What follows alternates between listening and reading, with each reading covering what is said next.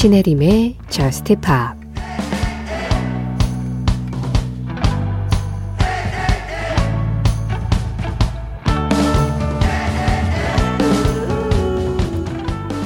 만약 내 인생이 그저 빌린 것 뿐이라면 난 그걸 갖는 법을 배울 생각은 없어. 난 지금보다 더 받을 자격이 없는 걸. 왜냐하면 내가 가진 어떤 것도 진정으로 내 것은 아니니까.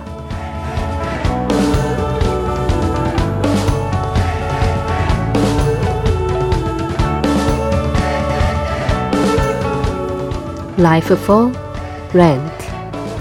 다이도의 노래로 신혜림의 저스트 팝 시작합니다. 신혜림의 JUST POP 시작했습니다. 오늘은 다이도의 Life for Rent 그리고 에드 시런의 Salt Water 이 두 곡으로 시작했어요. 먼저 다이도의 Life for Rent는 윤세호님 신청곡이었고요. 이어진 에드 시런의 노래 최근에 발표된 마이너스 네, 마이너스라는 이름이 붙은 새 앨범에 들어있는 곡이었습니다. Salt Water 0512번님 신청곡이었어요. 아, 2367번님이요. 목감기는 좀 괜찮으신가요? 저는 불면증 때문에 너무 힘드네요. Craig David의 Insomnia 신청합니다 하셨는데요. 지금 목소리가 뭔가 양상이 좀 다르게 이상하지 않나요? 아니, 목이 나았어요. 예. 네. 막 이렇게 뭐 침 삼킬 때마다 아프고 그런 인후통은 사라져가지고 괜찮은데 그 목감기가 지금 코로 갔어요. 그래서 너무 코맹맹이 소리 나죠, 지금. 제가 집에서 아예 각 티슈를 지금 하나 들고 올 정도로 신경을 썼는데도 네, 코가 완전히 막힌 소리가 나가지고 이게 방송할 때는 더 안 좋은 것 같네요. 그런데 뭐 어쨌든 좀 나아지고 있습니다. 저는 보통 감기가 오면 목으로 와서 코로 갔다가 이제 낫더라고요. 저의 감기 양상이 항상 그랬는데 아, 목소리가 이렇게까지 달라질 줄은 몰랐네요. 오늘 말은 줄이고 예, 노래를 더 많이 듣는 쪽으로 한번 노력해 볼게요. 그나저나 2367번님 감기는 그래도 한 번 앓고 나면 이게 나아진다는 느낌이라도 있는데 불면증은 잘 안 고쳐지죠. 이 원인이 빨리 제거되지도 않고 이게 빠르게 낫지도 않고 2367번님을 잠 못 들게 하는 그 시간들이 얼른 사라지기를 저도 기원 드리겠습니다. Craig David예요. Insomnia Craig David의 Insomnia에 이어서 들으신 음악 Mae Muller Therapist였습니다. IDCHE78님이 신청해 주셨어요. 신혜림의 JUST POP 참여하는 방법 안내해 드리겠습니다. 오늘 같은 목소리에는 매일같이 하는 참여 방법, 뭐 그냥 띄워놓고 가도 되지 않나 싶으실 수도 있지만, 아 그럴 수 없죠. 오늘 처음으로 JUST POP이라는 곳에 오신 분들도 있을 수 있잖아요. 그런 분들께 당부 말씀 좀 드리자면, 평소에는 목소리가 이렇진 않습니다. 감기 걸린 목소리로 여러분들을 맞이해서 너무 죄송하고요. 문자 참여는 샵 8000번으로 열려 있습니다. 방송 진행되고 있는 새벽 1시부터 2시 사이에 열려 있어요. 짧은 문자 50원, 긴 문자 사진에 100원의 정보 이용료 들어가고 있고요. 스마트 라디오 미니로 들으실 때 미니 메시지 이용하시는 건 무료예요. 신혜림의 JUST POP 홈페이지 사연과 신청곡 게시판 항상 열려 있습니다. 인별그램 MBC JUST POP으로 들어오시면 JUST POP 공식 SNS도 있어요. 그날그날 방송 내용 피드로 올리고 있고요. 거기에 댓글로 간단하게 참여해 주시는 것도 항상 환영하고 있습니다. 8891번님이 까르라 브루니의 음악 신청해 주셨어요. 프랑스의 배우이자 모델이자 또 가수이자 우리에게는 2000년대 이후의 프렌치 팝을 가장 또 널리 알린 대표적인 가수인 것 같기도 해요. 이 까르라 브루니가 루리드의 노래로 유명한 Perfect Day를 다시 불렀습니다. 까르라 브루니의 목소리로 어쿠스틱하게 재탄생한 그 Perfect Day를 만나보시죠. 까르라 브루니입니다.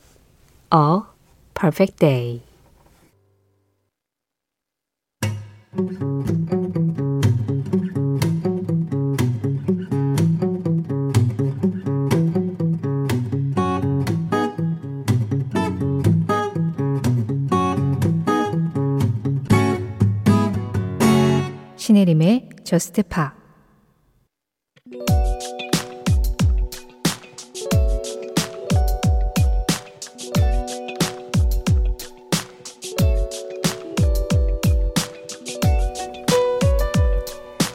(1975년 7월 17일) 영국 런던 라이시움 극장 무대에는 자메이카에서 온 레게 그룹 밥 말리 앤 더 웨일러스가 올랐다. 70년대 중반 자메이카에서 비롯된 레게 리듬은 기존 팝 음악과 달리 뒷박의 강세가 놓인 특징으로 음악인들에게 새로운 자극을 주었고 덕분에 팝음악계에서는 너도 나도 레게 스타일의 음악을 시도하고 있었는데 그 레게의 선봉에 만말리가 있었던 것이다. 특히 만말리의 레게에는 자메이카인들의 슬픔과 애환, 저항의 정서가 고스란히 녹아 있었고, 그런 음악을 영국에서 공연한다는 것이 큰 의미가 있었다. 자메이카는 1655년부터 1962년까지 오랫동안 영국 식민지 생활을 하면서 가난과 억압에 고통받아왔기 때문. 그 중에서도 만말리 앤더 웨일러스가 트렌치 타운에 살아가는 사람들과 자신의 조국 자메이카를 위로하는 No Woman, No Cry를 불렀을 때 관객들도 다 같이 노래를 하며 눈물을 흘렸고 그 연대와 화합의 전율 덕분에 이 노래는 스튜디오 버전보다 당시 라이브 녹음 실황이 훨씬 더 큰 사랑을 받았다.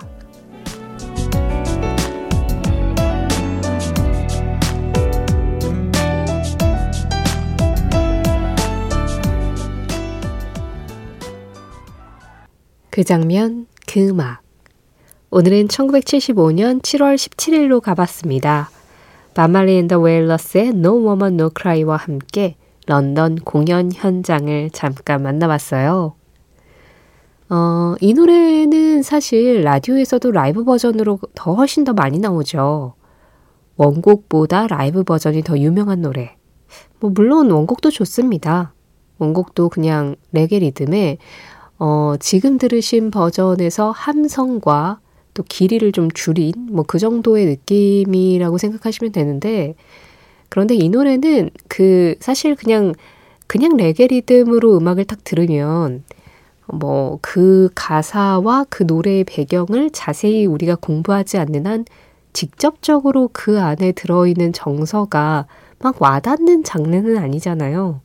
그러다 보니까 우리가 레게 리듬이 쓰인 음악들이 좀 댄스곡에 많이 쓰이고 그러면서 여름 음악에 자주 등장을 하고 그렇게 변하게 된 것도 있는데 이 노래는 이 음악 안에서 담겨져 있는 이 메시지적인 측면이 굉장히 중요한 음악이라 그래서 아마 원곡보다 라이브 버전을 사람들이 훨씬 더 강하게 기억을 하는 것 같아요.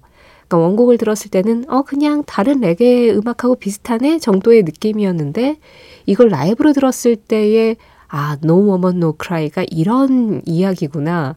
관객들이 이런 부분에서 반응을 했구나. 만말리가 어떤 느낌으로 이 노래를 불렀겠구나가 그 현장감 안에서 굉장히 생생하게 살아나기 때문에 훨씬 더 라이브 버전이 사람들에게 전해주는 울림이 컸다는 생각이 들어요. 그 현장이 바로 1975년 7월이었습니다. 그때 당시에 7월 17일과 18일 이틀간 공연을 했는데 공연 실황 녹음은 대부분 17일에 이루어졌다고 하더라고요.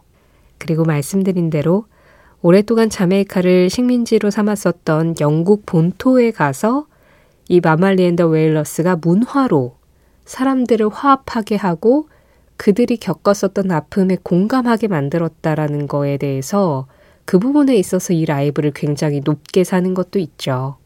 음악이 문화가 우리 사회에 던지는 울림이 어떤 것인지 그런 것을 몸소 보여준 사람이 밥 말리가 아니었나 그런 생각을 또 해봅니다. 그 장면, 그 음악. 오늘은 1975년 7월 17일로 가봤고요. 밥 말리 앤 더 웨일러스 No Woman No Cry 런던 공연 실황으로 함께했습니다.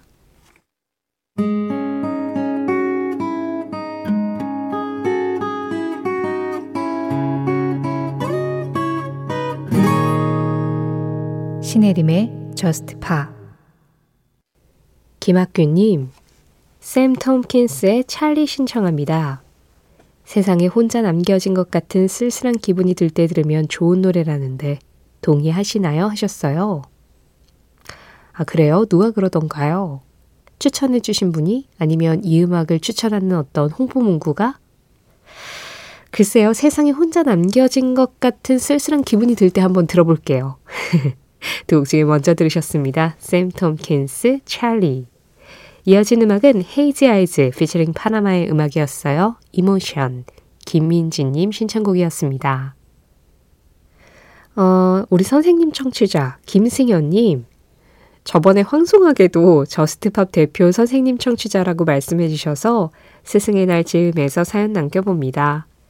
두 달 정도 만난 학생들에게 스승의 날이라고 대접받는 게 민망하긴 한데 그래도 이렇게 내 직업의 가치를 인정해 주는구나 하는 생각에 매번 감사하고 책임감을 느끼게 돼요. 어디로 튈지 모르는 아이들이 만들어내는 하루하루는 늘 새롭고 놀라워요.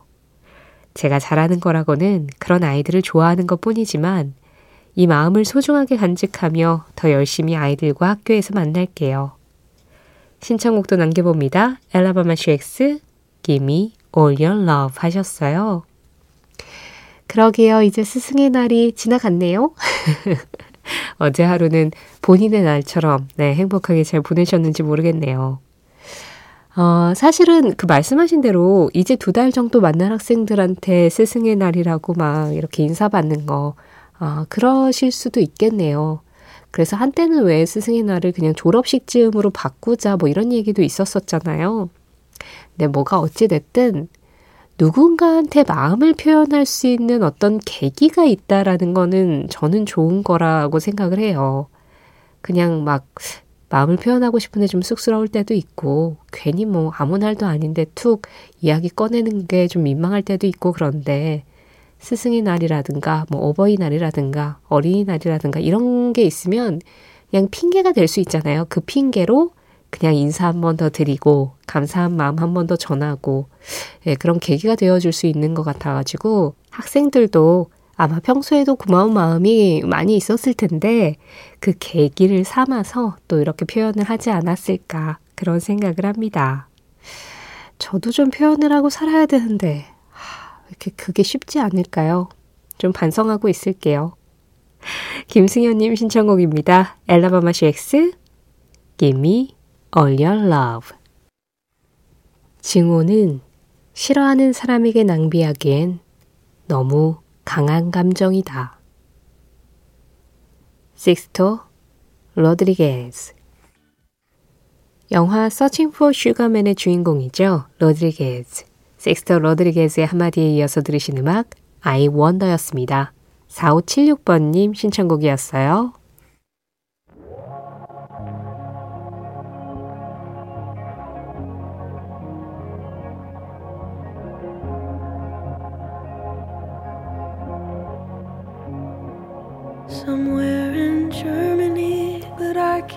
JUST POP 오늘 마지막 곡 맑은 목소리 들으시죠? 피비 브리저스입니다.